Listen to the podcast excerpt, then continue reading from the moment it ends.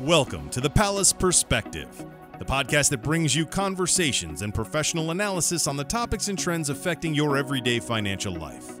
The Palace Perspective is brought to you by Palace Capital Advisors, a comprehensive wealth management firm with locations in the Northeast, specializing in financial and estate planning solutions, investment management strategies, and family office services for high net worth families across the country. Welcome to the Palace Capital Advisors Week in Review for Friday, August 12th of 2022.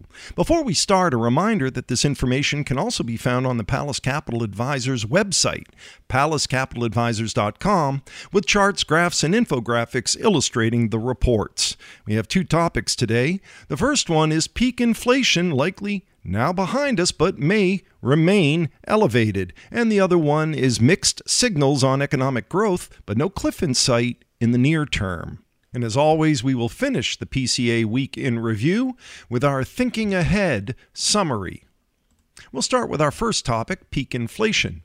Markets moved sharply upwards this week on the back of the U.S. Consumer Price Index, the CPI report, that was released Wednesday showing inflation during July finally slowing. The CPI was unchanged in July on a seasonally basis after rising 1.3% in June. Over the last 12 months, the All Items Index increased 8.5%, smaller than the 9.1% increase for the period that ended in June.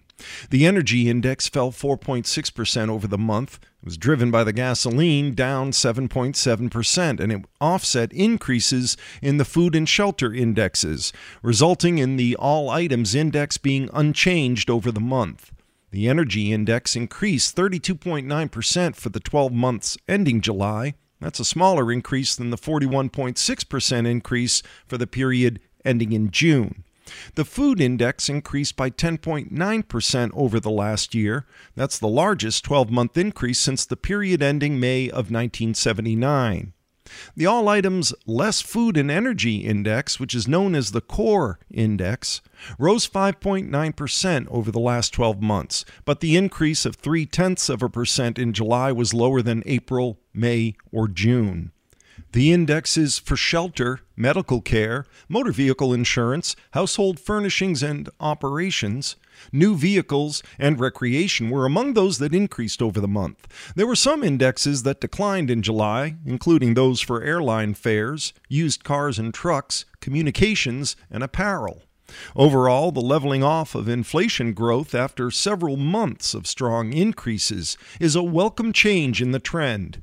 It's likely that peak inflation has been reached, with further declines, or at least easier year over year comparisons ahead.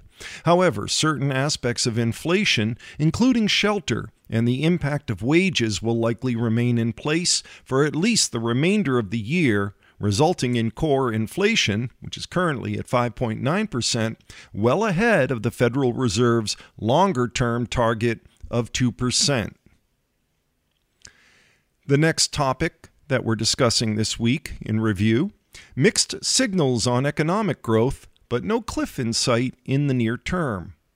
There's been a lot of discussion as to whether we're currently in a recession in recent weeks. One technical measure of recession is two consecutive quarters of negative gross domestic product, or the GDP. GDP is the total monetary value of all the finished goods and services that are produced within a country's borders in a specific period. As illustrated in a chart, which you can find on palacecapitaladvisors.com, the U.S. GDP has slipped into negative growth in each of the past two quarters. The nature of the negative growth is different. In the first quarter, consumer spending and business spending remained positive, but net exports, which were driven by a surge in imports and lower government spending, drove GDP into the red. The second quarter saw net exports turn positive, driven by more exports than imports, but inventory saw large drawdowns, as well as a slowdown in housing and weakening consumer and business spending, also resulting in negative GDP growth. While the first quarter could be seen as an aberration in data coming off the COVID recovery, driven by restocking inventories, the second quarter appears more representative of at least a slowdown in the economy. A recent Fed research paper notes The economy sometimes slows too abruptly at the start of recessions for policymakers to accurately track current conditions. One particular concern is that real time economic data might understate how quickly activity is slowing at the start of a recession. Two key forces at work inflation and rising tightening monetary policy may still take a while to play out in terms of their visible effects on the economy. For financial markets, the negative GDP data and peaking inflation have been greeted with an expectation that possibly the worst of the slowdown in growth and the rising of rates have been realized or at least priced into the markets. This may or may not prove to be optimistic, but at least it's a welcome development from the heightened level of negative sentiment concern over inflation and corporate prospects we had coming into the summer. Thinking ahead. The financial markets greeted lower than expected inflation data this week with enthusiasm. Inflation is a long way from being defeated, but expectations are now that the Federal Reserve can be more measured in the aggressiveness of rate hikes.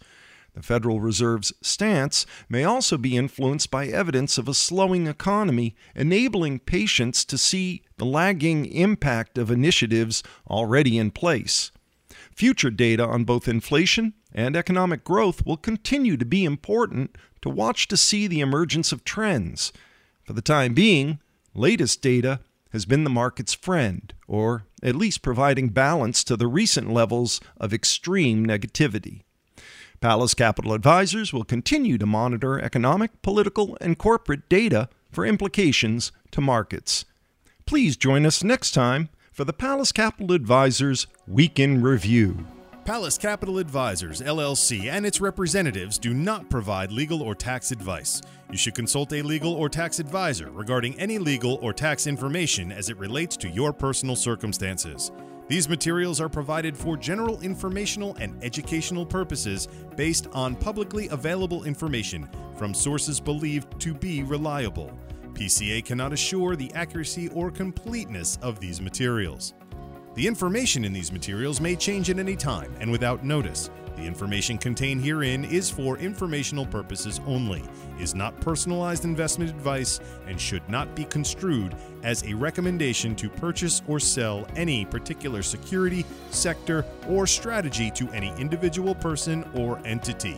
Investment advice offered through Palace Capital Advisors, LLC, a registered investment advisor.